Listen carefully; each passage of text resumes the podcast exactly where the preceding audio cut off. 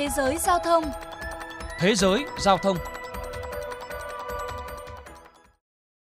Quý vị và các bạn đang nghe chuyên mục Thế giới giao thông phát sóng trên kênh VOV Giao thông Đài Tiếng Nói Việt Nam. Thưa quý vị và các bạn, do ảnh hưởng của đại dịch COVID-19, nhiều người có tâm lý e ngại khi sử dụng giao thông công cộng, khiến lượng khách đi lại sụt giảm nghiêm trọng. Tương lai của ngành vận tải công cộng vốn được nhiều đô thị lớn trên thế giới xem là hình mẫu phát triển, bỗng chốc trở nên hết sức mịt mù.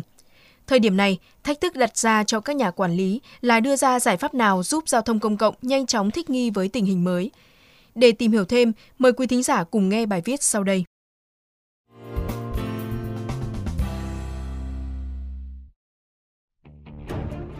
Các bạn thân mến, hãng phát triển ứng dụng giao thông Movis của Israel mới đây vừa công bố một kết quả khảo sát. Kể từ khi dịch Covid-19 bùng phát, hơn 40% người dân trên khắp thế giới đã cắt giảm việc đi lại bằng giao thông công cộng, 8,5% quyết định tránh xa hoàn toàn. Movit cho biết họ đã thăm dò ý kiến của hàng chục nghìn người tại 104 thành phố thuộc 28 quốc gia. Kết quả chỉ ra ở giai đoạn thấp điểm nhất trong năm 2020, nhiều khu vực sụt giảm tới 80% lượng hành khách. Cụ thể, tại thành phố Thessaloniki của Hy Lạp, khảo sát cho thấy hơn 34% người dân không còn sử dụng phương tiện công cộng. 45% cho biết việc đi lại bằng xe buýt, tàu điện của họ giảm đáng kể vì đại dịch. Trên khắp nước Mỹ, khoảng 50% hành khách nói với Movis rằng ít lựa chọn giao thông công cộng do lo ngại dịch bệnh.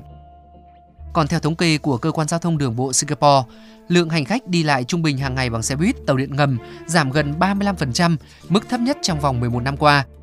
Các chuyên gia nhận định đại dịch COVID-19 đã ảnh hưởng tới vận tải công cộng một cách sâu sắc. Mọi người đang dần thích nghi với làm việc tại nhà, mua sắm trực tuyến và chỉ thực hiện các chuyến đi thật cần thiết. Lượng khách sụt giảm nghiêm trọng đặt ra câu hỏi lớn về tính bền vững của một hệ thống giao thông vốn phát triển rất ổn định trước đại dịch. Nhà kinh tế học vận tải Walter Jussera đến từ Đại học Khoa học Xã hội Singapore phân tích, ngay cả khi dịch bệnh được khống chế, rất khó để xác định liệu làm việc từ xa có trở thành xu hướng lâu dài hay không. Khi có nhiều dữ liệu hơn từ những nơi đại dịch đã được kiểm soát, chúng ta mới biết liệu làm việc tại nhà có tiếp tục duy trì khi mà chính quyền dỡ bỏ các lệnh hạn chế hay không. Không chỉ lượng khách sụt giảm, việc đảm bảo cự ly giãn cách cũng là thách thức đặt ra với ngành giao thông công cộng. Nghiên cứu của các nhà khoa học tại thủ đô Washington DC, Mỹ cho thấy nếu vận chuyển với mật độ như trước đại dịch, chỉ cần 3 người dương tính với COVID-19 có thể dẫn tới 55% hành khách khác nhiễm bệnh. Điều này yêu cầu các hãng vận tải phải gia tăng số chuyến, bởi một chiếc xe buýt trước đây có thể chở được 48 người, thì nay tối đa chỉ là 11 hành khách.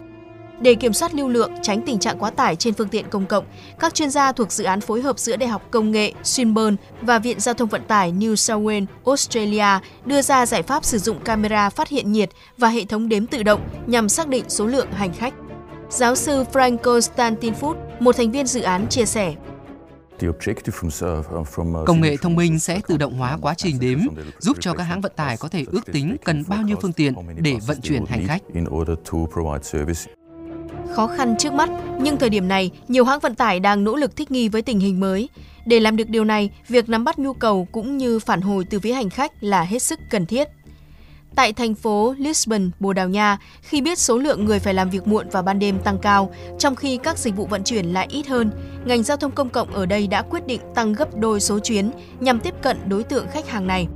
Ông Vasco Mora, một quan chức giao thông tại Lisbon cho biết, các đơn vị vận tải cũng đang cố gắng kết hợp những giải pháp di chuyển vi mô, gồm xe máy, dịch vụ chia sẻ xe đạp với xe buýt. Còn tại Thụy Điển, đại dịch COVID-19 cũng thúc đẩy những đơn vị vận tải phải linh hoạt hơn trong việc phát hành các loại vé. Theo đó, khi nhận thấy lượng khách mua vé tháng giảm, nhiều hãng đã nhanh chóng bán ra loại vé theo tuần.